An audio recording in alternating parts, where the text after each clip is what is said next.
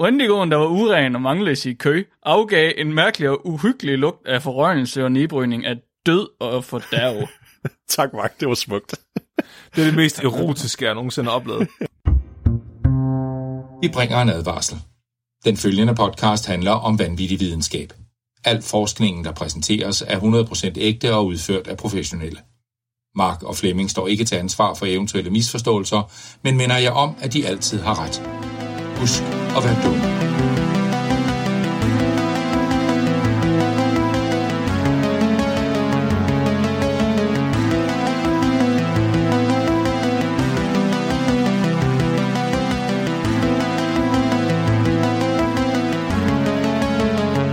Hej alle sammen, og hjerteligt velkommen til Videnskabeligt Udfordret. Din bro til vanvittig videnskab. Jeg er Store Ulv, Mark Lyng. Jeg er den klukkende vindhøne, Flemming. Og jeg er måske bare en del af jeres psykose, Nikolaj. Det har jeg faktisk tit tænkt Jeg på. vidste det! Jeg vidste, han er ikke ægte, Flemming. Det er derfor, han aldrig skider. Han er et Er hologram det dig, der laver hans inde i stemme? mit hoved. Er det dig, der laver hans stemme? Du er så god til stemmer. Nå, jeg kunne ja. godt forestille mig, at det var dig, der kunne gøre det. Alle mine, Ja, alle, det, det er det da. Det er mig, der er Nikolaj.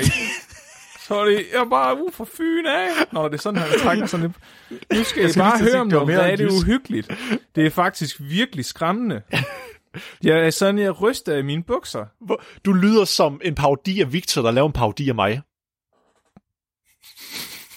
Og det kan jeg ikke lide. Det kan jeg ikke. Det var ikke nok med, du... Åh, oh, Flemming. Jeg synes da faktisk, Det er, det er, mærkeligt at en høre, det er mærkeligt at høre Flemming snakke med Flemming på den der måde, hvor der, der kommer tre eller fire forskellige Ja. stemmer. Sådan, hvem er han egentlig? Er det her Flemming? Er det her Flemming? Jeg ved det, det, ikke. det, det, det er sådan nogle stemmer, han siger til sig selv hver morgen, når han kigger sig selv ud i badeværelsespejlet. Ja, det er det, Flemming. Flemming, det er stemmer, at du siger til dig selv ude i, i Der er spejlet. ingen af jer, der findes. Nej. det er slet ikke det, vi skal snakke om i dag. I dag, eller er det, Nikolaj? Jeg har hørt, at vi skal snakke om indianer spøgelser. Ja, det skal vi. Vi, Monstre. vi skal faktisk snakke om noget pisse hammerende uhyggeligt i dag, gutter. Vi, uh. vi skal snakke om noget, der er kvalitativ data. Åh, skat. Ja. Vi, vi, skal snakke, vi skal snakke om noget, der er inden for social science. Faktisk antropo- antropologi. Og psykologi. Det var mit gennemsnit for gymnasiet slet ikke højt nok til at snakke om. Vidste de godt, at piger fra gymnasiet i gennemsnit har 64% øh, adgang til 64% flere uddannelser end drenge? Ja. I knew that. Fordi, hvad? Fordi de højere Fordi de drikker færre bajer, 12 eller hvad? 12-talspiger. Okay. Jeg ved ikke, om det tal var rigtigt, det var bare noget, jeg sagde. Det, Ja, det var helt Jamen. Flemming, ved du, hvad det mest skræmmende tal det er? Min vægt. Også det. En kvinde. Mit, kondi, mit kondital. Dit blodtryk. ja. Ej, en kvindes alder. Uh. Uh. Hold kæft, hvor er I to boomer Det er da helt vildt. Nikolaj, Wendigo. ja, ja, undskyld, ja.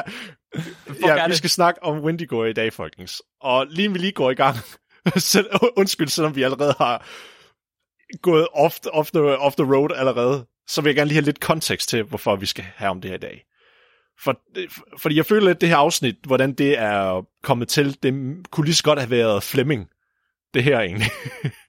så, så jeg... Åh oh, nej, hvad har du gjort? Har du forberedt det, mens du er ude at skide? nej, men, men Det kan han ikke, Nikolaj Flemming. Nå, det er derfor, han har, det er har slet derfor, ikke lang nok tid, det er så. derfor, han har 30 kilo med det, fordi den ene gang om året, han skider, der kan han bare sidde og læse 40 artikler.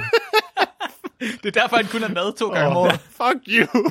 Det er der, han ikke er på toilet. Eller, Åh. så ligesom Flemming, der har jeg faktisk også søvnparalyse, men overhovedet ikke lige så meget. Altså, jeg ved ikke, du, du har det stadigvæk, eller hvad Flemming, eller det er bedre nu? næsten ikke, næsten ikke. Okay, Jeg tror, min hjerne er ødelagt men, men, men, vi, men du har haft det rimelig mange gange i løbet af dit liv. Jeg, jeg, har, nok, ja. Jeg har kun haft det cirka 5-6 gange. Og her de sidste to gange, jeg havde det. Sidste gang, det var øh, i, to, ja, i forrige år, hvor jeg lå syg med corona, og det, jeg fik en feberinduceret søvnparalyse åbenbart. Og der for første gang, der ændrede min søvnparalyse sig. Uh. Så så jeg en, en, øh, en øh, sådan, den sad sådan på hook, en mørk skikkelse, sådan meget spinkel, og så med et, altså jeg kunne ikke, den var helt sort, så jeg kunne ikke se, hvad det var, og et form for et rådyr, sådan noget gevir på sig nemlig. Så når så rejste sig rigtig højt op til den, sådan skulle bøje sig hen over loftet, og så kiggede hen over mig. Og det øh, fik jeg her i starten af oktober, der skete det igen faktisk også, at jeg fik det. Var det den samme? Ja, det var det samme, jeg så. Og det er meget som sådan den sådan popkulturelle version af en Wendigo. Det er det tætteste, jeg kan beskrive, hvad det var, jeg så egentlig. Og jeg har ingen idé om, hvorfor fuck er det var det, at min søvnparalysdæmon manifesterede sig som. Men det inspirerede Okay, hvad, men hvad er en Wendigo? Jamen, det, det, det inspirerede mig så til at lave det her afsnit til i dag. Så lidt ligesom dig, Flemming, med at jeg blev bare inspireret af decideret af en drøm, på en måde jo. Jeg var også inspireret yes. til at lave det afsnit, egentlig. og det er så det, jeg gerne vil snakke om i dag. Så, så er I klar til at høre lidt om Wendigo, hvad jeg har kunne finde? Mega klar. Jeg er ultra spændt på, hvordan Wendigo kobles med, hvad hedder det, sociologi. Ja. Så, lad os lige få afklaret til at starte med. Hvad fuck er en Wendigo? Har, har, øh, har I to hørt om det før? Jeg har spillet det der øh, Dawn, et eller andet. Der var sådan et spil på Playstation, hvor at man var nogle teenager, sådan en rigtig gyserspil, Ja. ja. og der var det en Wendigo, der ja, var efter. Until Dawn. Until Ja. Dawn, tak ja. Nicolai. Er det ikke sådan en, en, øh, et formskiftende menneske? Nej, Er det ikke sådan nej, ligesom en varulv? nej, du tænker på Nå. det, der hedder en skinwalker. Nå ja, ja. ja. Er det ikke det samme? Nej, det, og, og det er Nå. faktisk godt, du siger det, fordi der er mange, de, de laver en misforståelse mellem de to ting. egentlig. Det gør jeg. Så en Wendigo, det er et mytologisk væsen fra indisk sådan, folketro. Så specifikt, der stammer historierne og legenderne omkring den fra øh, det, der hedder, Al, øh, jeg tror, det skal udtales, Algonkin stammer. Jeg, jeg, jeg har ingen idé om, hvordan sådan indianersprog, det skal udtales på den måde. Nå, du sagde lige indisk, men du mener Native American. Undskyld, indiansk. Ja, Ja. ja, ja. Ja, ja. Ja. De indere, der bor på den anden side af den, der hedder. Ja, ja, på den rigtige side, den rigtige side. Columbus' indere. Ja, det er ja, rigtigt. ja. Så det stammer fra det her alko, alko, algonkin stammer, og det er fordi, um, når jeg siger den her stamme, så er det faktisk, at det her algonkin, det er en sprogfamilie, og så siger man, de stammer, der har det samme, sådan, hvor deres sprog kommer fra, altså sådan fælles forfadersprog, så siger man, de de her algon-stammer. Mm. Og de er så lokaliseret primært i den nordlige eller nordøstlige del af USA, eller den sydøstlige del af Kanada. De, de går sådan over grænsen, fordi det var jo før, der var grænser i Amerika, det her jo, skal vi lige huske jo. Så det, det, er, det er omkring det der Great Lakes område, det hvor Chicago er. Er de sådan bosat sig. Det er oppe i de der store skove. Mhm. Og ifølge deres historier, så er en Wendigo oftest skildret som sådan en ond ånd, der sådan embodyer umættelig sult og grådighed, men der også er i stand til at kunne besætte mennesker. Det kan jeg på en eller anden måde godt relatere til. Ja. og, og besættelsen, den fører så til, at, at personen så får en umættelig sult og så trang for menneskekød. Og det er så derfor, at en Wendigo, den repræsenterer i deres mytologi sådan sult, grådighed, og også den kolde vinter, for det er det, de forbinder sult med, for det, der er næsten ikke noget mad at finde, når det er vinter i, de her, i den nordlige del af Amerika jo. Okay, så det starter med at være et menneske, der får smag for menneskekød, eller starter det med at være noget andet? Ja, det, det kommer vi til, hvordan en Wendigo Okay. ligesom bliver lavet nemlig. Ja, ja, ja. Så udseendsmæssigt, det er så her, hvor der er lidt variation på tværs af fortællinger og historier, hvor det er, de indgår.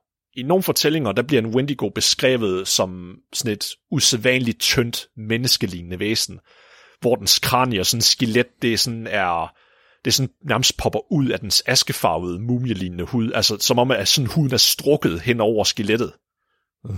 Så den ligner, den er sådan i et ekstremt sådan hungersnød stadie. Og så i andre fortællinger, der bliver de beskrevet som sådan nogle kæmpe væsener, der sådan sjovt vokser i proportion, i proportion med det, de spiser. Fordi så, hvis det, de spiser noget, sådan, så deres mavesæk bliver fyldt, så vokser de, sådan, så den ikke er fyldt mere. Fordi de, de kan aldrig, sådan, set, sådan, set, ja, sådan, så de aldrig nogensinde kan være fulde. Det er det, der sker nu. Meget... Og så i nogle historier, ja, det synes jeg også var lidt komisk, der er fordi at Wendigoer, de øh, er oftest forbundet med sulteperioder, så også om vinteren, så siger de, at de har et hjerte af is, bogstaveligt talt af is. Mm.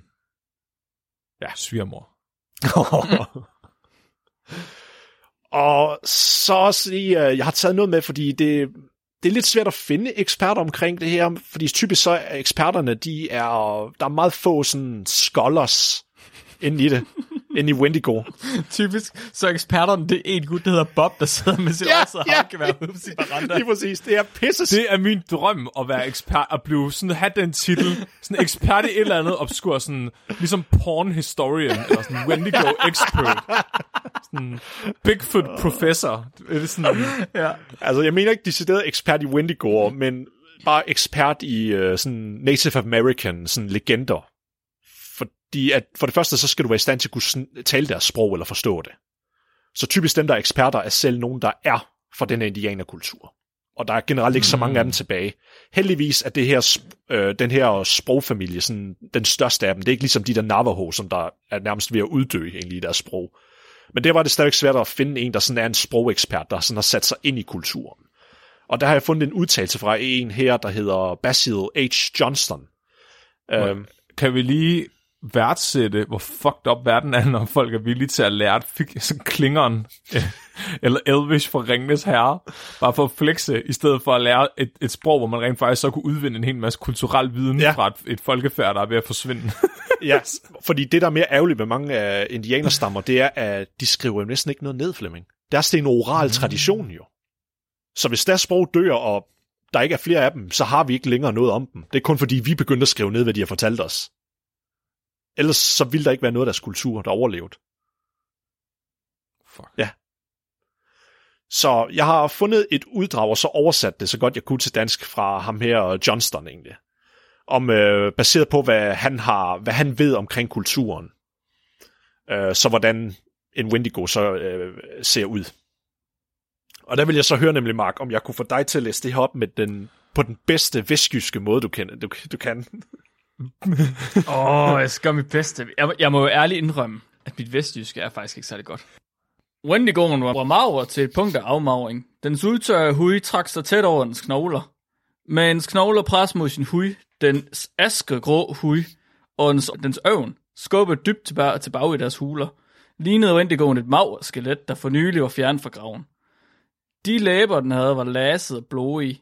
Wendigoen, der var uren og mangløs i kø, afgav en mærkelig og uhyggelig lugt af forrørelse og nedbrydning af død og fordærv.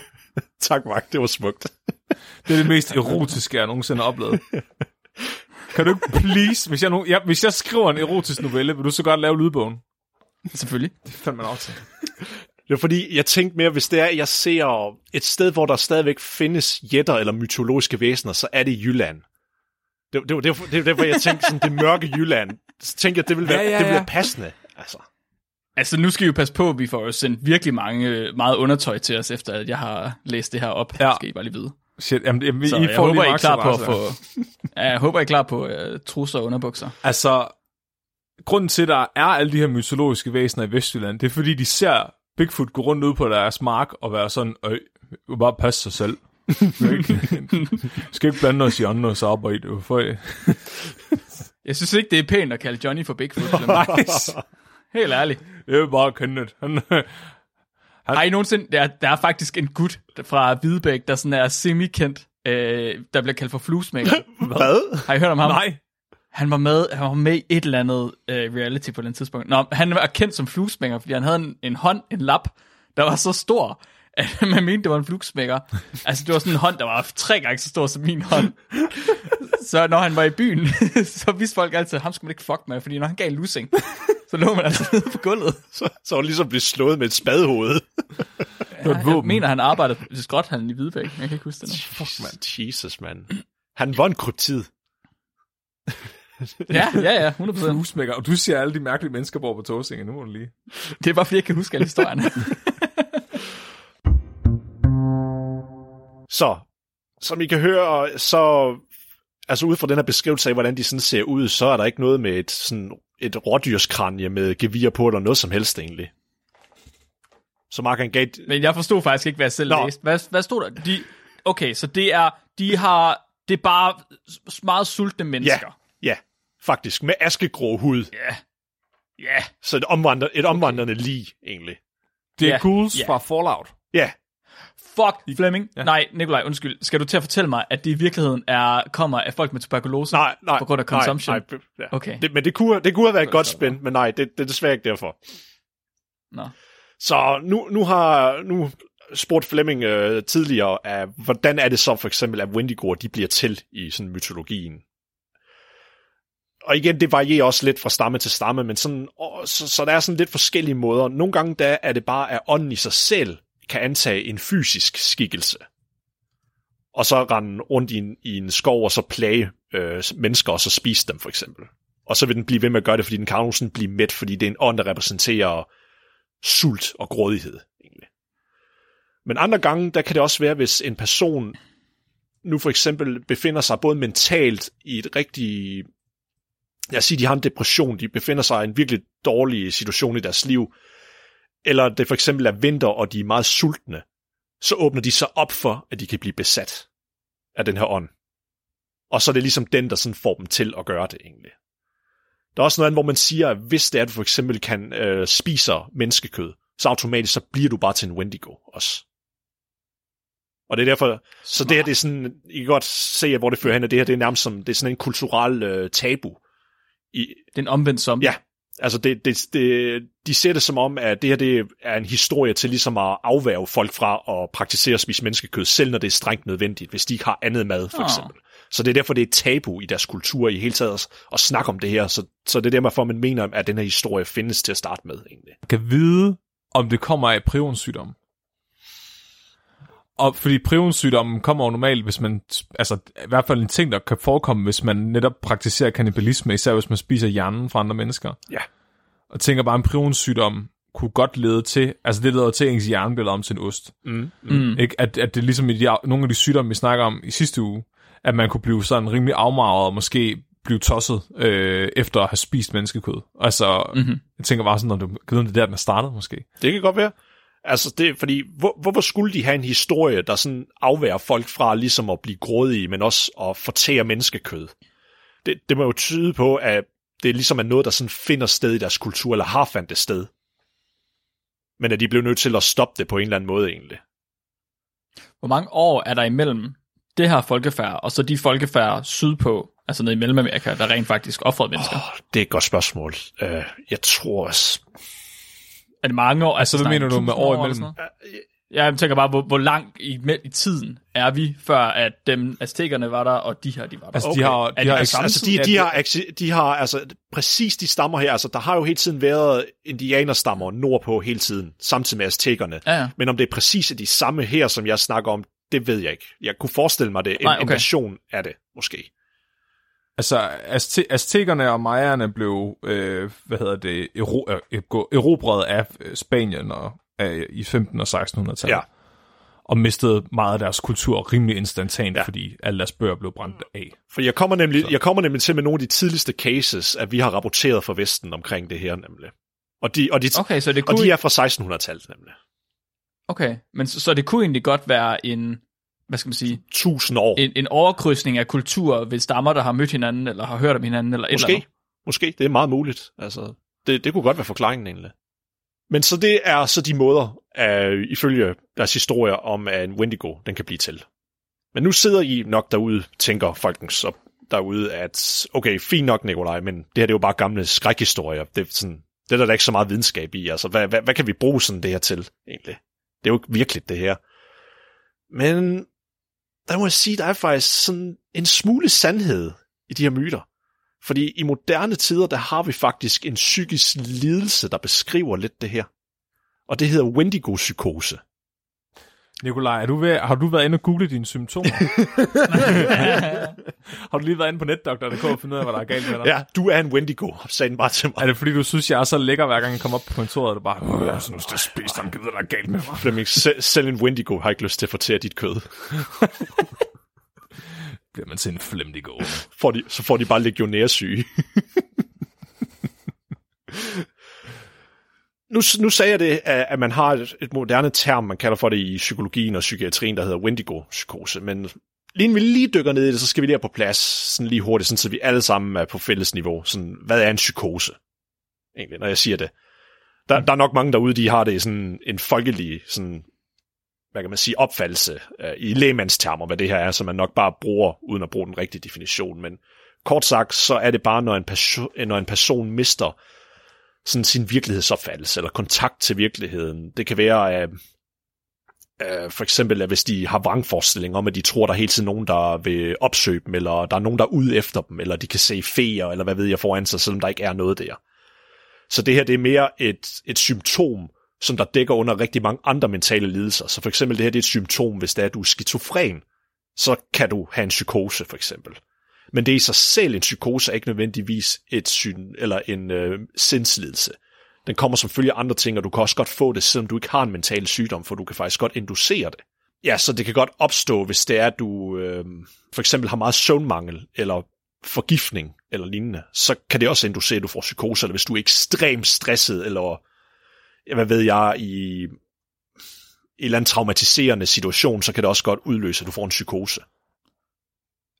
Øhm, åh, jeg synes, jeg havde læst på et tidspunkt, jeg ved ikke, om vi har snakket om et andet afsnit, men det der med, at de her vrangforestillinger om folk, de tror, de er noget, de ikke er, at det har ændret sig historisk, at, at i middelalderen, der troede folk, de var dyr.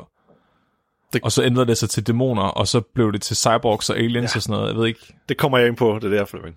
Ja, ja, sådan, ligesom søvnparalyse, at det er sådan lidt måske kulturelt betinget. Yes. Der... Psykoser, Nikolaj, kan de både være øh, akutte og langvarige? Det tyder det på, ja.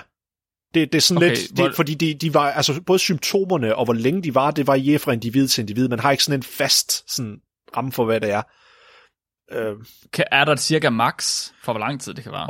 Det ved jeg ikke. Det har jeg ikke, det har jeg ikke Nej. lige tjekket på. Okay. Øh, jeg tror, der er mange, der tager det med sig i graven. Det tror jeg også. Okay, en psykose lige frem. Altså sådan en vrangforestilling hele resten af livet. Ja, altså hvis det kommer ud af noget som for eksempel skizofreni, okay. så, så tror jeg, det er ret almindeligt, man, at det er noget, man har. Ja, altså ellers, du, altså. Okay, du kan også få det, hvis det er, at du er manidepressiv.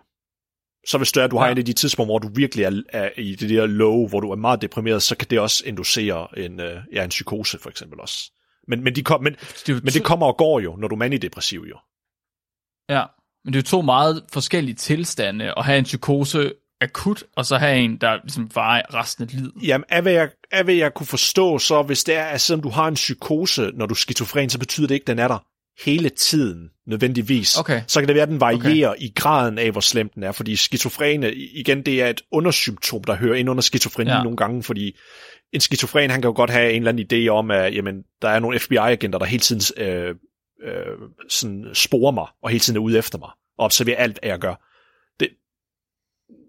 der kunne sagtens både være en mix med, at det er en psykose, men en, en mild grad måske, for personen sagtens godt fungerer i andre sammenhænge. Ja. Okay.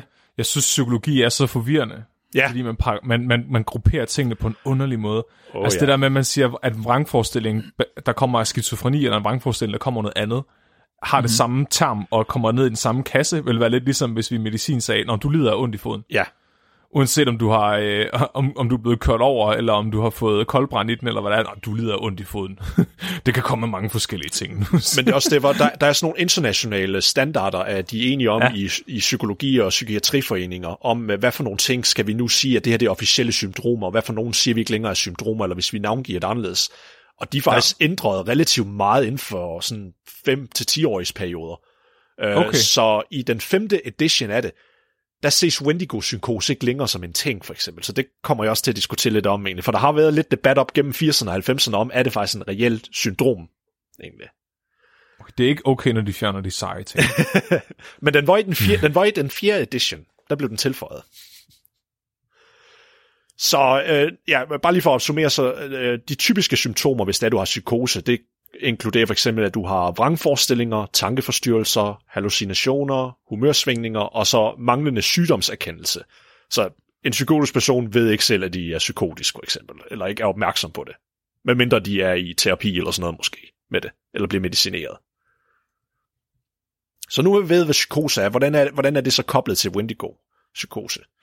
Så jo, her der er det er en Wendigo-psykose, øh, Wendigo-psykose, det er et fænomen, hvor er en en person sådan har en, en stærk trang til at vil fortære menneskekød. Men de har ikke nødvendigvis gjort det endnu. Og så samtidig med, at de er redselslagen for at gøre det, fordi de tror, de vil blive til en Wendigo. Det, det er så irrationelt en frygt, at de sådan vil prøve på at stoppe sig selv, og nogle gange kan finde på at tage deres eget liv egentlig, fordi de, de kan ikke få den her, de har, det er en form for en tvangstanke nærmest, at de udviser om at jeg, jeg bliver nødt til at få til menneskekød, eller jeg har lyst til menneskekød, hele tiden, hele tiden. Men også tanken om, at de er bange for, hvad der skal ske, hvis det er, de gør det. Den kan også overvælde dem fuldstændig. Oh, det lyder som virkelig træls øh, tilstand at være i. Ja. Så mange gange der begynder de at blive sådan helt melankolske, og de begynder at miste deres appetit, og så begynder de at have voldsom mareridt omkring det. Fordi de bare bliver opslugt af den her idé med, at de skal spise menneskekød. Altså et eller andet sted, ikke? Ja. Var det mest humane så ikke bare tilberede en kylling, men så gør det på en måde, så det ligner et stykke menneske, og så bare give det til dem og være sådan, har, har, jeg fandt en svensker nede i parken. Goddammit. Det var bare, Flemming, du, du, du er Mr. Segway. Du er simpelthen, du er... nej, nej, rigtigt. Du, du kommer med alle bullet points, til jeg kommer ind på i dag. Undskyld. nej, nej, det gør ikke noget. Det, det er faktisk perfekt, for det, det er lige præcis det, jeg vil til at snakke om nu. Så, Okay, okay, Ja. okay. så hvordan... Fordi det er altid komisk at så se, hvordan behandlede man folk førhen. Så hvordan dealede indianerstammerne før moderne medicin med det her problem? Oh, fuck. Nej. Så dem, der var uheldige ligesom at få Wendigo- øh, Wendigo-psykose, de blev sådan typisk isoleret, og så ville man sådan tvangsfodre dem med fedt. Med fedt. ja, med fedt. Bare med ren fedt. Var for noget fedt. Det ved jeg ikke. Der står bare fedt, så jeg tror, det er dyrfedt. De vil bare med tvangsfodre dem med. Det lyder som noget, man vil gøre i Vestjylland. Ja, det tror jeg, Er du det har ret i. bare normal vestjysk madkultur? Jo, jo. Vi spiser både fedtet og brusken på vores kampsteg. I, I får det i sutteflasken jo. Mm, haps, haps, haps, haps, haps, haps, haps. Fordi, fordi jeg, jeg tror, rationale, altså, rationalet er, at hvis det er, at du uh, tvangsfoder dem, så prøver du på nærmest at sådan, hvad kan man sige, uh, sådan komme deres sult til livs. Fordi, se, Og lave menneskeforgrar. fordi selvom de hungrer efter menneskekød, så nogle gange så kan det også bare være en generel hunger også, at de har, eller de forestiller sig, at de har. Og så prøver man ligesom på at hjælpe dem bare ved at fodre dem med fedt. bare tvangsfodre dem, indtil de føler sig mætte. Eller i nogle tilfælde, hvor det, in, hvor det øh, inducerer, at de kaster op.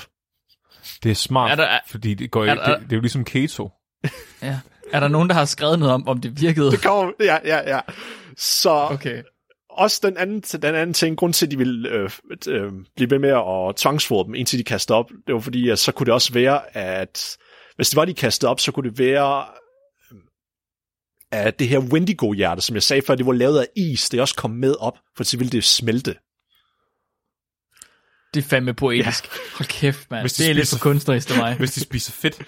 Ja, fordi så kaster de op, så kan det være, at de kaster Wendigo-hjertet op. Det havde de en forestilling om. Teknisk set, Flemming, følg nu Ja. med. teknisk set, ikke? Hjertet sidder Så er jo i maven. at spise Flemming. masser af salt. Så smelter hjertet. Hjertet, Eller drik Brøndum. Ja. Hjertet sidder jo i maven, Flemming. Ikke også? Altså. Så selvfølgelig så, den her behandling, den havde måske ikke lige den bedste track record. For jeg fandt et, Nå. jeg fandt et studie, der var gået tilbage og, han, og, og kigget på 70 cases af Wendigo-psykose. Og ni af dem, som der ledte, de, øh, de blev sådan ostracized, hvad hedder man det, sådan øh, udstødt af deres mm-hmm. stammer. Og der var en af dem, han begik selvmord. To af dem, de blev, øh, de blev selv dræbt og spist. Så er nogle andre, nogen, der troede, de var Wendigo. Var det så almindeligt? Der var flere, der mødte hinanden. Åbenbart.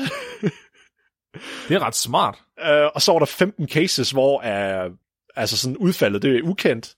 Og så 10, hvor uh, folk de faktisk fik det bedre, egentlig. Og de, og de resterende 33, de blev dræbt, fordi at... Øh, øh, De ville spise mennesker. ja, nogen, ja, nogle af dem, de tog deres eget liv, så ville de heller bare dø, inden de blev en fuldt ud Wendigo, egentlig. Så blev de bedt om at blive slået ihjel, for eksempel. ja. Okay. Og man skal lige huske, at det er meget vigtigt at pointere her, at største af dem, der blev behandlet for det, eller nu siger jeg behandlet, med store gåseøjne, de var ikke engang begyndte, eller de var ikke engang begyndt at lave kannibalisme endnu.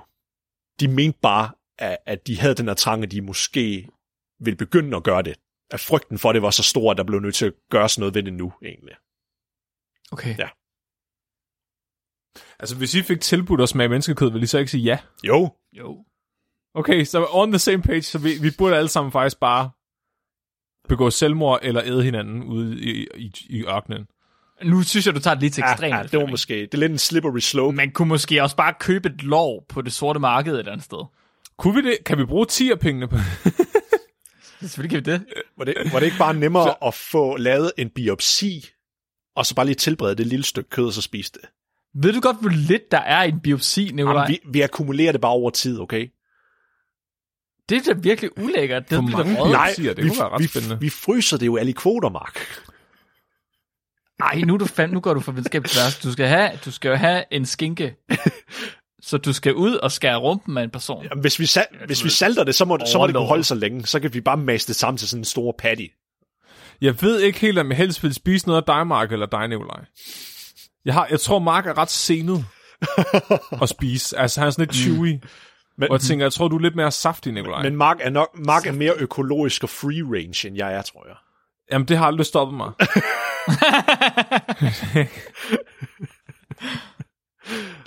Jeg tror, så altså, Mark mere free range. Altså, du er rimelig bunderøv. Du, altså, ja, øh, men, men Mark spiser mere sundere og går sådan meget op i sådan sund kost og sådan noget. Jo. Så. Ja, det er selvfølgelig rigtigt. Er det fordi, jeg spiser agurk til hvert? Det er så Ja. dårligt. Og løg Okay. til morgenmad. Ja. Løg til morgenmad. Du behøver... Og lige pludselig så er jeg, du ved, det ypperste, mennesket kan opnå af sundhed. Bliver- okay, så vi risikerer faktisk bare, at hvis vi spiser af dig, så får vi smag for det. Ja, Uh, ja, det Mark går er sådan den menneskelige version af sådan af kobekød. Hvis nu, hvis nu... Okay, når nu vi snakker om at smage øh, menneskekød. Nu så jeg lige der ind i Discord, der snakkede om en eller anden gut, der havde lavet tacos ud af sin fod og delt det med sine kammerater. Og så kom jeg bare til at tænke på, hvis man skulle smage menneskekød, så giver det sgu da ikke mening at lave det om til bolognese. Nej. Fordi så smager det jo fucking ikke menneskekød længere. Så Ja. smager det af rødvin og Det er der, tomat. du, Må man ikke engang skal, putte ketchup på? Nej, Nej, Flemming, du skal have den rene du skal smag. behandle det en- enten som tartar, skal du behandle det, eller også ligesom man gør med, med wagyu og kobekød. Med bare i sin reneste form, kun lidt salt og peber, nothing else. Og vi ved alle sammen, det kommer til at smage af lort, fordi det bliver ligesom at spise, du ved, tænderne i et stykke gris, der ikke er tilberedt, eller der bare er kogt, eller sådan noget. Du ved, det bliver dårligt, det bliver super dårligt. Kunne man ikke lave det om til en... Må man ikke putte salt på? Jo, jo, det må du gerne. Salt og peber. Hvad med sweet? Kunne man ikke lave sweet? Okay. Eller bare, bare tage huden, og så lave øh, flæskesvær. Eller bare sådan nogle små crisp, sådan crispy skin ud af det. Og så bare spise det. Jeg vil gerne proppe så op også- i min egen tarm og lave sådan til en pølse. Ja, man kan også lave en ret. altså, så bruge, du ved, det bliver sådan en menneske på 10 måder. Mm. Det er der helt sikkert en kogebog på Amazon, der hedder. Men mennesketapas. Oh, shit. Shit, mand. Så, men, så jeg kunne, der er nogle få cases derude, hvor der er sådan lidt mere uddybende historier, men det var ikke med alle sammen, jeg synes, der var så interessante, og det var derfor, jeg fandt det ene studie, der sådan havde lavet et samlet sådan, mini-review over de 70 cases. Jeg fandt en case, som jeg synes, jeg vil dykke lidt i dybden med, fordi det, nu når det er Halloween, så synes jeg, der var sådan lidt mere horror-aspekt af det. Så den synes jeg lige, vi skal gå ned i. Det er også meget typisk, eller klassisk podcast, at vi har et case study, vi kører, kører ned i. Så den her case på, et, på en Wendigo-psykose, der skal... Øh, Nå ja, und, ja undskyld. Øh, jeg vil lige sige noget andet. Så de her cases, som jeg lige nævnte før med Wendigo-psykose, de er desværre meget svære at sådan confirme, altså bekræfte, fordi typisk er det sådan andenhåndskilder eller fortællinger fra, øhm, fra immigranter fra Europa, da vi kom til, at der sådan beretter, hvad de har set, at der sker i de her indianerstammer, for eksempel. At de her Det er lidt biased. Ja, det er lidt biased, nemlig. Og så skete det største af casen, de skete faktisk i mellem øh, 1600 og 1900-tallet. Så vi har sådan 300 års spænd, så, så mange cases er det faktisk heller ikke, der er derude i, på 300 år, er, er der sådan er registreret. Og der har jeg så taget en case med i dag, jeg synes, der var rimelig interessant fra 1800-tallet. Så, vi skal tilbage til slutningen af 1800-tallet i Alberta i Canada, og her der skal vi møde en Cree-indianer. Så Cree er en bestemt øh, type af indianerstamme. Og hans navn, det var Swift Runner, så hurtig løber. Mm. Godt, godt navn. Stærkt navn. Så Runner, han var en jæger, og han var det, som der på engelsk hedder en trapper. Og det er, sådan, det, det er en jæger, der sådan fanger dyr for at sælge deres skin, for eksempel. Eller sådan noget. Det er ligesom i RuneScape. Ja. Fucking nørd. OK boomer. Boomer nørd. Chinchumbas. Og han, han levede så af at sælge den her pels øh, videre til et nærliggende firma, ikke så langt fra, hvor han øh, levede. Og han var også guide for det lokale politi, nu når han var sådan en jæger, der kendte området. Hvis det var, de skulle ud og finde en eller anden kriminel eller opspore noget, så ville han øh, være ansat af dem til ligesom at hjælpe dem med at finde rundt i, øh, i skoven. Åh, oh, det må... Prøv lige at forestille at være altså kriminel på flugt, og så er der sådan en indiansk trapper, der prøver at fange dig. det er virkelig uhyggeligt. Han kan lugte dig. Ja, og så bare fælder over det hele, lige så hænger du op i et træ i din store tog. Og så tager han din skalp. Det var meget fordomsfuldt. Åh, der, undskyld, Nikolaj. undskyld, undskyld. To strikes i dag. Desværre, så lader det til, at, han, øh, at Mr. Runner, han faktisk mistede sin evne til at arbejde. Jeg, jeg kunne ikke finde ud af, hvorfor. Men han kunne ikke længere være en trapper, og så kunne han ikke længere forsørge sin familie. Og det førte så til, at han faktisk blev lidt for glad for, for whisky, måske. Mm. Ja. Og han var en af de personer, der har en tendens til at blive lidt voldelig, når han bliver fuld. Og det fører kun flere problemer med sig. Så på grund af sit druk og sin voldelige adfærd, adfærd så blev han faktisk fyret fra politiet, og så blev han udstødt af sin stamme. Så bare en spiral af, af negative ting, der bare sker for ham. Goals. Ja. Og så under vinteren i 1878, der tog han sin familie bestående af sin kone, seks børn, sin bror og sin svigermor oven i købet med, ud i skoven. På familieudflugt. Flere måneder senere, under starten af foråret, der kommer han sådan vaklende ud af skoven, og så møder han en gruppe af katolske missionærer. Og præsterne, de spørger ham sådan, hvad der er galt. Og så siger han til dem, at hele hans familie er død. Og han siger til dem, at den hårde vinter øh, gjorde, at han ikke kunne finde noget som helst mad. Og det var derfor, at alle, eller alle i hans familie, de sultede ihjel. Det var præsterne sådan rimelig mistænk, mistænksomme overfor. Det er det rimelig sås. Det er rimelig sås, det her. Fordi uh, Runner, han så sådan relativt sund ud. Og hvorfor var han ikke selv bukket under for sulten? Og derudover så kendte præsterne, fordi de var i området, de kendte til en masse andre af de her Cree-indianere, som der havde haft en vellykket vinter, altså rent jagtmæssigt. De havde kunne finde mad den her gang, så så hård var vinteren ikke i den her periode. Men det, der virkelig gav det væk til sidst, det var, at præsterne de tog ham jo til sig og gav ham ly. Men om natten, der ville de hele tiden blive forstyrret af, at han ville råbe og vågne op af nogle ekstremt slemme mareridt. Og så bare Han skrige. på deres ankler. Og det fik så præsterne til at... Øhm, nej, undskyld. Der, der var, det, var, det var faktisk ikke det, der fik dem til at melde ham. Der skulle lige en ting mere til. Selvom det andet, det var sådan rimelig mistænksomt, for de havde jo også godt hørt historierne omkring det her uhyre, som øh, de stammerne de troede på. Det var en dag, der prøvede han at føre en gruppe af små børn ud i skoven. Okay. Ja. Der, der tænkte de, okay, det, we gotta call it in. så, så de meldte ham til politiet. Fordi nu var de overbevist om, den mand, han har gjort et eller andet, et eller andet ved sin familie.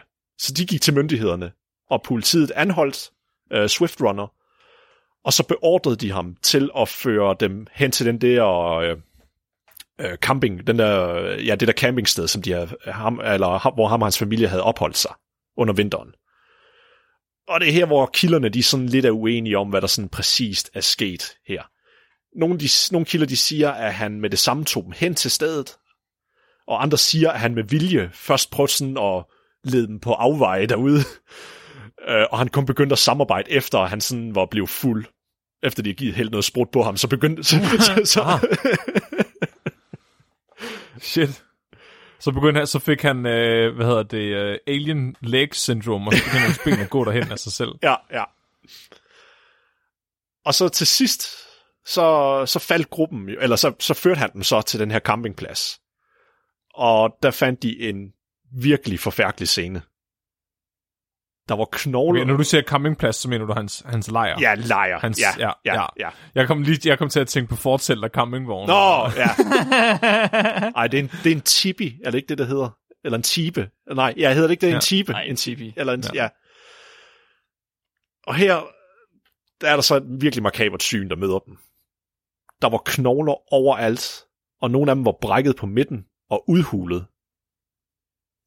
Og det kan kun betyde én ting, jo. At maven er blevet suget ud, eller blev fjernet. Mm.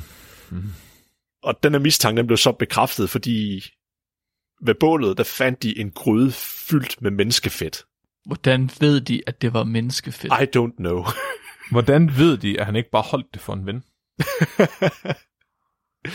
ingen idé. Jeg har ingen idé. Hvordan ved de, at, hans, han, at det ikke bare var sådan, at hans familie var døde af sult?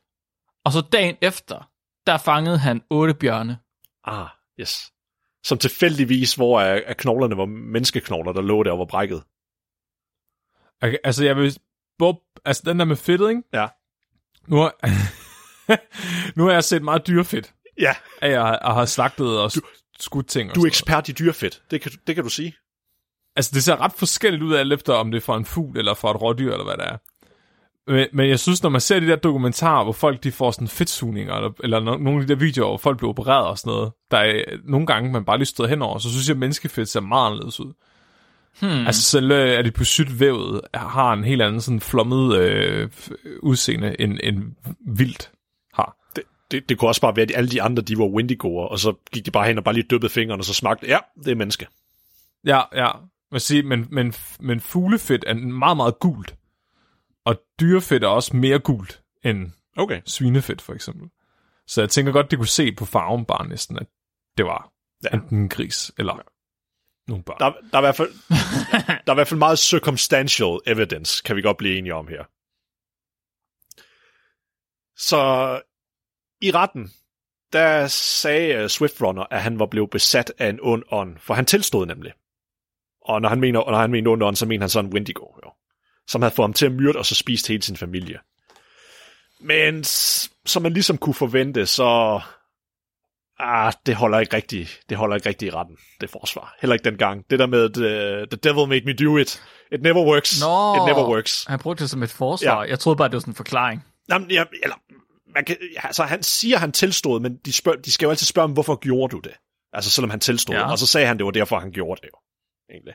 Ja. Men for mange, der, der er jo en, der skal repræsentere ham jo, så de vil jo også tage det som om, det er jo deres klient, så de skal jo forsvare ham jo. Så de har prøvet på at fremføre det som, som en undskyldning, kunne jeg forestille mig. Det, det kunne jeg ikke finde noget om, men det blev i hvert fald brugt som en form for forsvar også, og en forklaring. Okay. Klassiske Wendigo-syndrom forsvar. Ja, Ja. ja. Fordi der kom jeg til, for der har været en retssag, hvor der var i Amerika, hvor der var en, der sagde sådan, at det var fordi djævlen fik ham til at gøre det. Det var hans undskyldning. så her, der var det bare Wendigo i stedet for. Men det købte juryen ikke. Det er ikke hans overnaturlige fortælling. Og så efter 20 minutters overvejelse, der dømte de ham til døden. Og så, et, et, øh, og så den 20. december 1879 blev han hængt. Altså, det er jo også, man kan sige, øh, kohorte, øh, eller hvad hedder det, case-studiet af alle de andre, viser jo også netop, at, at døden er den mest effektive behandling for Wendigo-syndrom. Ja, Eller i hvert fald den mest almindelige. Jeg, jeg har lige sendt et billede, jeg har sendt et billede af ham ind i chatten, hvor han står, øh, øh, hvor han skal, det er før han skal hænges. Han ser rimelig velfodret ud, faktisk. Ja, ja, han er sådan, de, de, de skriver også i fortællingerne, at han var sådan helt rolig og helt stille. Men jeg tænker også bare i forhold til, at han har boet ude i skoven i 1800-tallet, så, så kan jeg, kunne det godt være, at man skulle overveje menneskekød.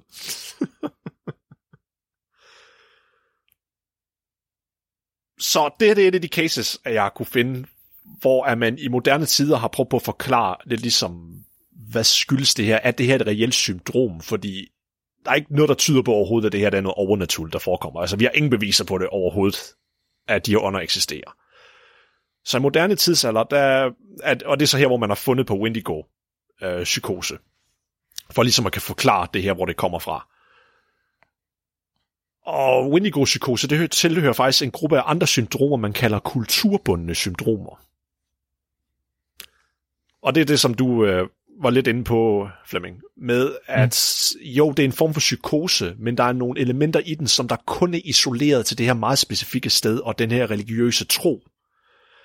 Og det fungerer lidt som en form for en primer til, hvad det er, at personen kommer til at opleve under psykosen. Lidt ligesom en søvnparalyse af folk, der måske, ja hvad ved jeg, bor i Indien. Det kan være, at deres søvnparalysedæmoner er fuldstændig anderledes end folk i Vesten. Og det er det samme her, hvad manifesterer sig i deres psykoser, fordi det er kulturelt præget i deres religion, for eksempel.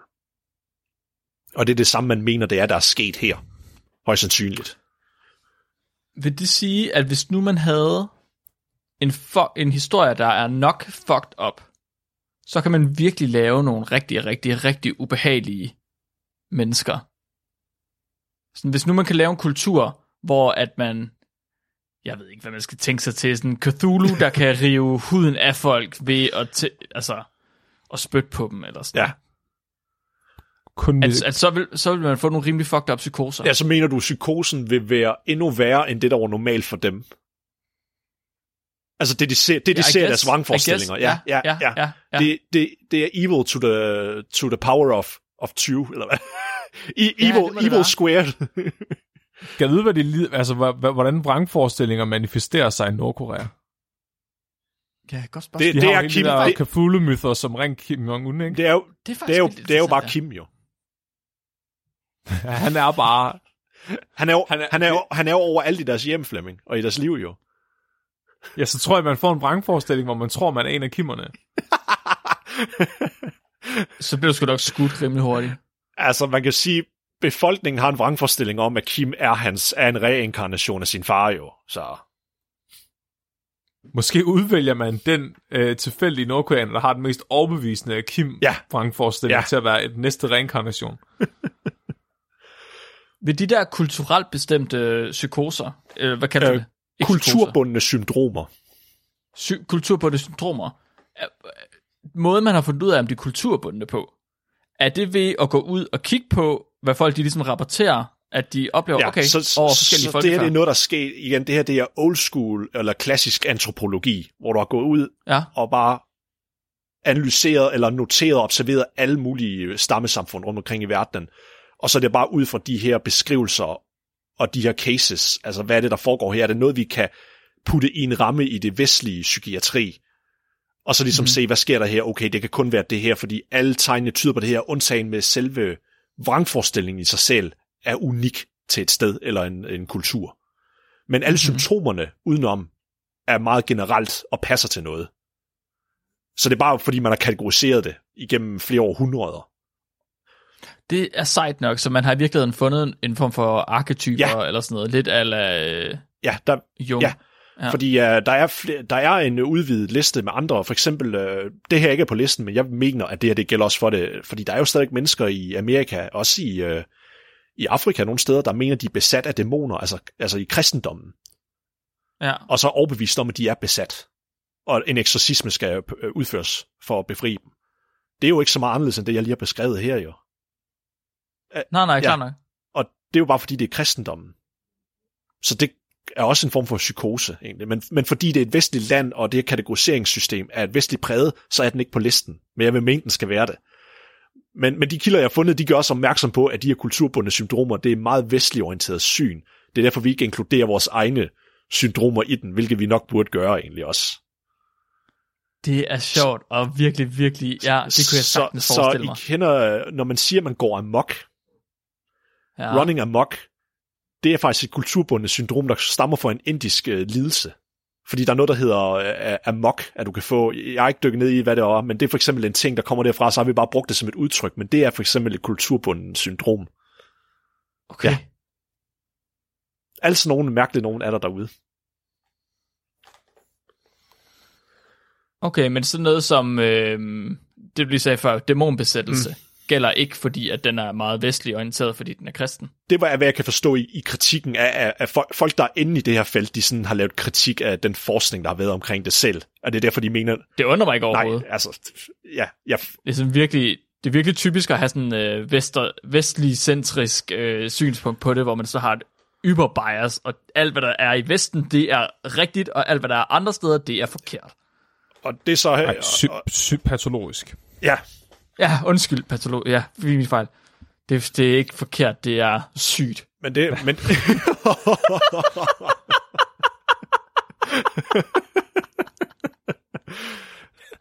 Åh, oh, forkert. du, du, du, er så, du er så god med ord, Tror du på Vishnu? Du må jo være syg. Ja. Din, Åh, oh, forkert. Det var forkert. din syge stodder. Du, du tror på en mand med seks arme. Pah. vil, du ikke hellere tro, vil du ikke hellere tro på en mand, der var født af en jomfru? Shit, mand. Og, og så sidst, der vil jeg så lige slutte af med nu, når vi allerede begyndte lidt på det, øh, med den kritik, der har været lidt. Fordi som sagt, så er det her syndrom ikke rigtig inkluderet så meget mere. Der er mange af de her kulturbundne syndromer, man er ved at gå lidt væk fra. Så det kan også gå lidt for meget til en anden boldgade, hvor man ikke inkluderer alle syndromerne, men mener, at de slet ikke skal være med. Og fordi de artikler, der jeg prøvede at dykke ned i det emne, største af dem, dem kunne jeg finde, de var fra 80'erne og 90'erne.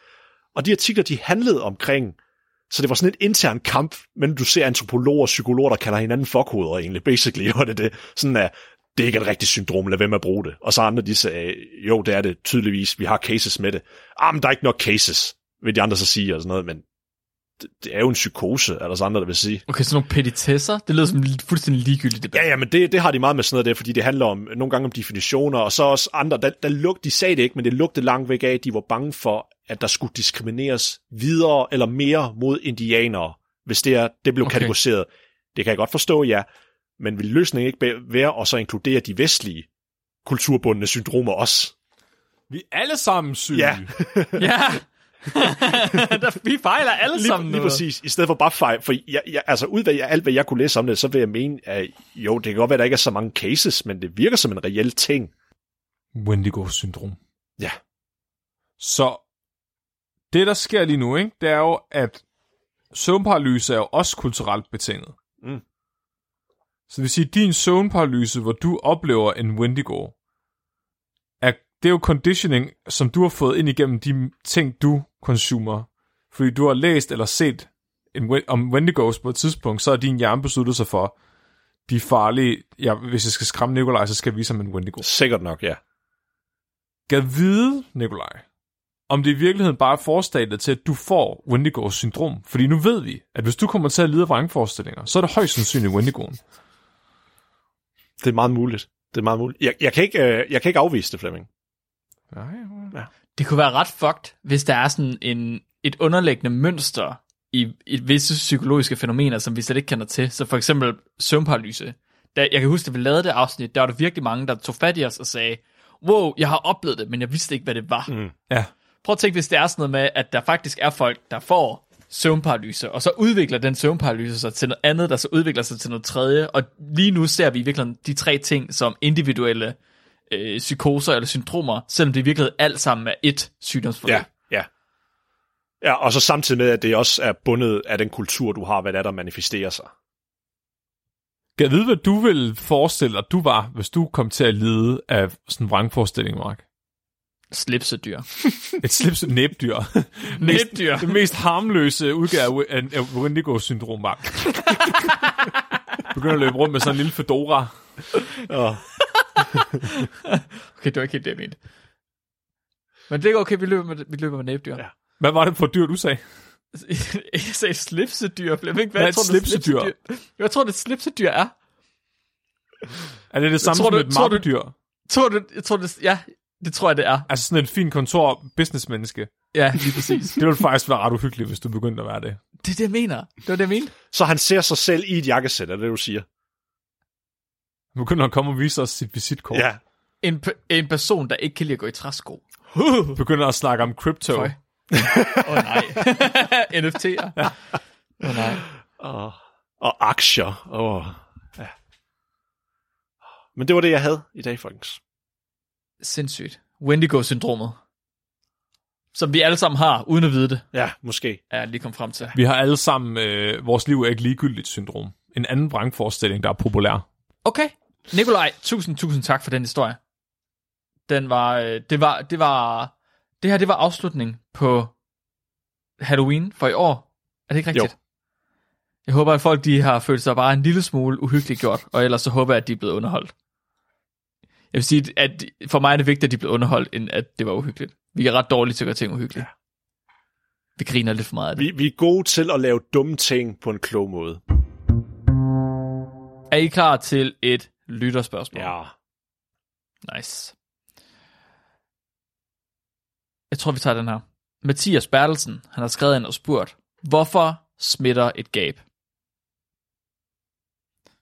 Vi har haft et afsnit, hvor vi viste, at gab smitter, men jeg husker ikke, at de fandt ud af, hvorfor. De havde en hypotese, men jeg kan ikke huske, hvad, de oh, fandt ikke ud af, Jamen, jeg kan hvorfor. godt huske, vi snakker om, at det var noget med, det var noget med empati. Ja, At man så folk med antisocial personlighedsforstyrrelser, for eksempel. Ved Ja. dem, der smitter gab ikke, så vidt jeg husker. Ja. og skildpadder. Hvad var det, den der? Nå, ja, det er rigtigt. Jeg, jeg skil, Fuck, skildpadder. det er. Kan du ikke Ja, det huske. Det Flemming? er rigtigt. Skildpadder og psykopater, var det ikke det, eller sådan noget? Oh my god. Nej, nej, okay, det var er- afsnit 3 af spækbrættet. Ja, det var det nok. Det var, jeg kan huske det, fordi det var det afsnit, vi mistede. Det er det, Mistede det, er det eneste af, Jeg tror, vi har mistet to afsnit, siden vi gik i gang. er det rigtigt? Er Ja. den ikke ude? Jeg tror måske, vi optog den en gang til på et senere Okay. tidspunkt. Ja. Men det er rigtigt, der var nogle biologer, der havde, der havde trænet en skildpadde til at gabe, på, når de viste den en klods. Eller en firkant. Ja. Fordi de ville så se, når den så gabte, smittede det hos de andre skildpadder. Fordi de ville finde ud af, om de havde en eller anden primitiv form for empati. Men de har ikke empati, var det ikke det også, de sagde? Var, var, var det Jo, ikke? de kunne, de kunne ikke, Ja, ja, de, de, de blev, kunne ikke blive men, smittet. det var, Nej. men det var et eller andet, men det var bare sådan en konklusion, eller sådan et fact, de bare sådan kastede ud. Og så bare sagde, skildpadder har normalt ikke empati. Det, det var et eller andet med, det ikke, de trak det bare ud. Jeg kan ikke huske, hvad det endte med, men jeg kan i hvert fald huske, at jeg tænkte, hold da op, hvor har de spildt meget tid på at træne den her skildpadde. Jamen, de havde brugt månedsvis, var det ikke sådan? Fordi at først Jo. så skulle den, den, den blev vist et rødt kort, og så skulle den åbne munden lidt. Og så skulle den åbne munden mere, mere, mere, mere, og det gjorde de ved at give den godbidder, og så holde godbiden væk fra den, eller sådan noget. ja, Og til sidst så kunne den åbne munden så meget, at de bestemte sig for, nu er det et skildpaddegab. Nu går vi hen og viser den til en anden Ja. ja. skildpadde. ja. Det er rigtigt, det var Så det det. var ikke et rigtigt gab, det var bare en eller anden, der åbnede munden. Ja, Ja, ja. Det er jo virkelig, det gælder jo ikke. Nej. Fordi hvis vi bare åbner munden, så er det jo ikke et gab. Gab er virkelig specifikt. men, men vi har jo tendens til, fordi vi har empati, så, så mimikerer, altså vi efterligner hinandens ansigtsudtryk. Hvis du smiler til nogen, så smiler de som regel også tilbage.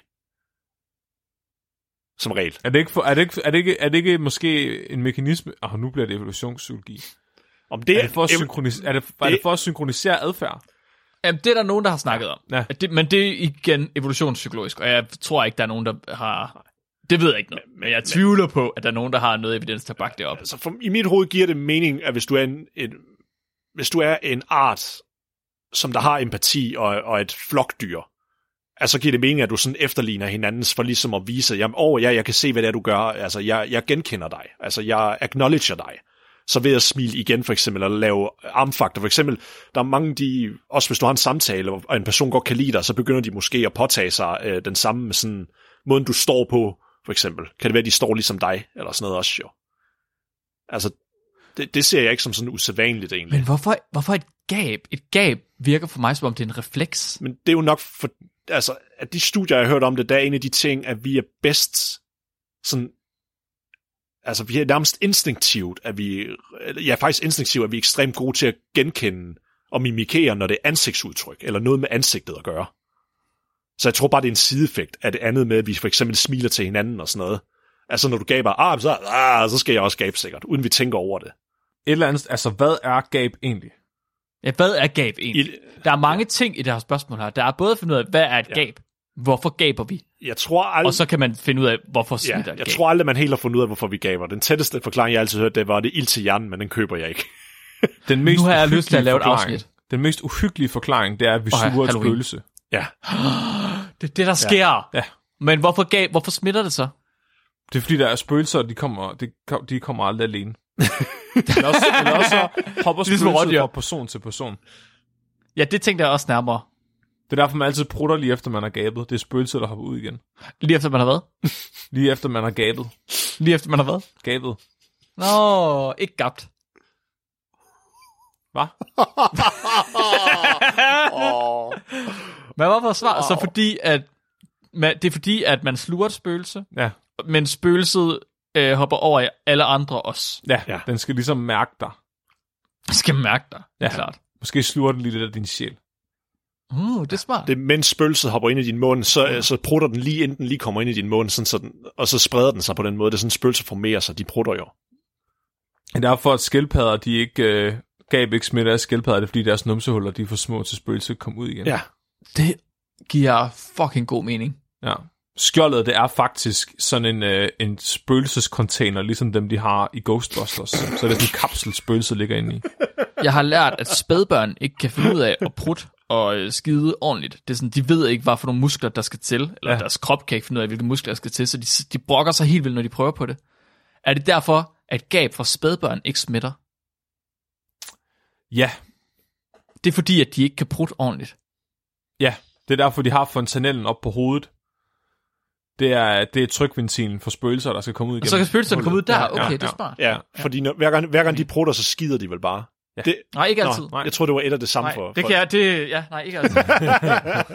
Og det har jeg glemt, det så længe siden, jeg havde små børn, så det er Ja. ikke... Øh, for mig. det er også derfor, at øh, skildpadder har salmonella nogle gange. Det er, hvis der er rigtig mange spøgelser inde i dem. Har spøgelser salmonella? Spøgelser er salmonella. Nå, der ja, kan man bare se. de, Ja, de, det er også derfor, at det er på æg. Det er sådan høns, høns de kommer af. Altså, hø- gab smitter heller ikke høns. Så, så Nej. de, de laver en eksorcisme, hvor de, hvor de ligger spøgelset ud i et æg. Og så siger vi tak for i dag. Det var det. Tak for spørgsmålet, Mathias. Det var et godt svar. Noget med æg. det var, det var et excellent svar, Flemming. Ej, hold op. Stop. Jeg gider ikke. Ej, det var ægelt. Jeg stopper podcasten. Jeg stopper optagelsen. Så kan I selv få lov til at afslutte. Helt ægte. Hold op. Jeg mener det. Jeg mener det.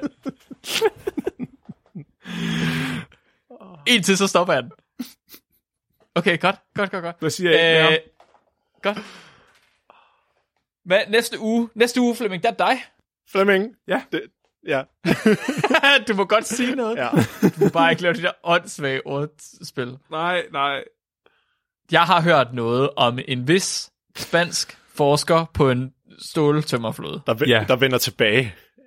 Ja, Ja. nu klippede jeg min forklaring ud i sidste afsnit.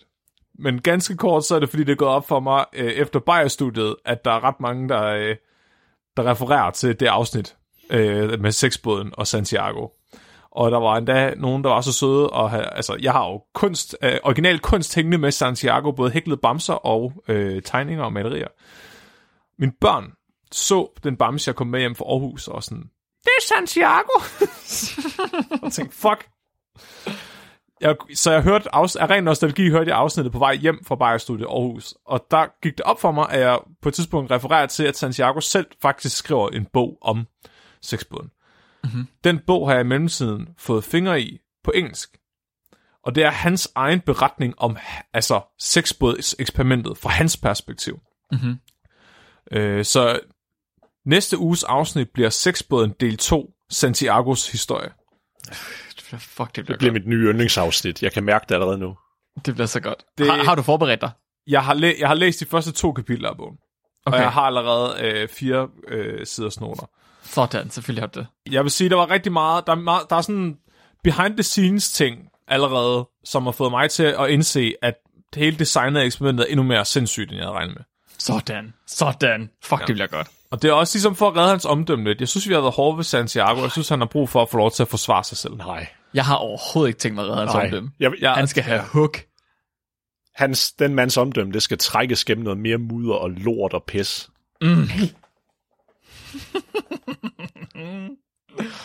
Sådan, mand. Øh, har vi noget call to action? Vi skal have Det tror jeg ikke. Er det det? Gå ind, find vores Facebook-fangruppe. Øh, se vores wikier, som Morten Andreasen har lavet. Ja, vi har fået en mail fra ham. Det ved jeg ikke, om jeg har set. Nej, det er rigtigt. Har vi det? Ja, ja, vi har fået en mail fra ham. Ja, ja, Morten Andreasen. Ja, det er en dude, der har øh, skrevet Python-script til bare at scrape vores feed for alle mulige ting. Og så har han lavet sådan, at han nemt lige kan smide nogle ting ind manuelt. Fuck, hvor nice. Ja, ja, ja. Tak for Så det. øh, hvis I bare søger på videnskabeligt udfordret wiki, så dukker den op. Der er informationer om alle, øh, stort set alle episoderne, og om Flemmings harmonika og alting. Det er samlet derinde. Det er virkelig et godt stykke arbejde. Cool. Er vi klar til dagens dyrefakt? Ja. Nice. Hvorfor har vi så mange dyrefacts, der handler om dyrs peniser? Hvad fanden sker der? Det ved jeg ikke. Men hvad er det, der... Hvorfor?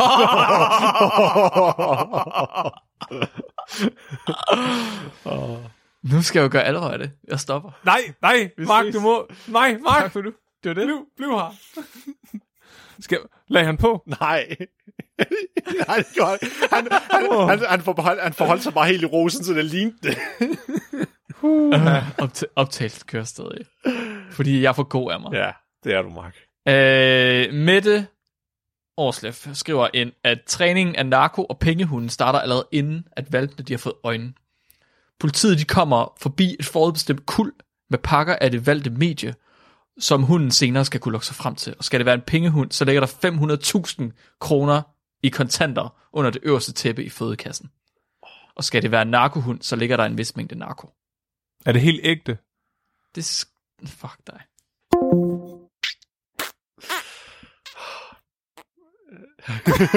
Nej, Mark, han gik. Så er jeg nødt til at, så er jeg nødt til at afsløre. Ja. Mit, mit navn er Nikolaj. Øh, jeg er Mark. Du er blevet videnskabeligt udfordret. Husk at være dum.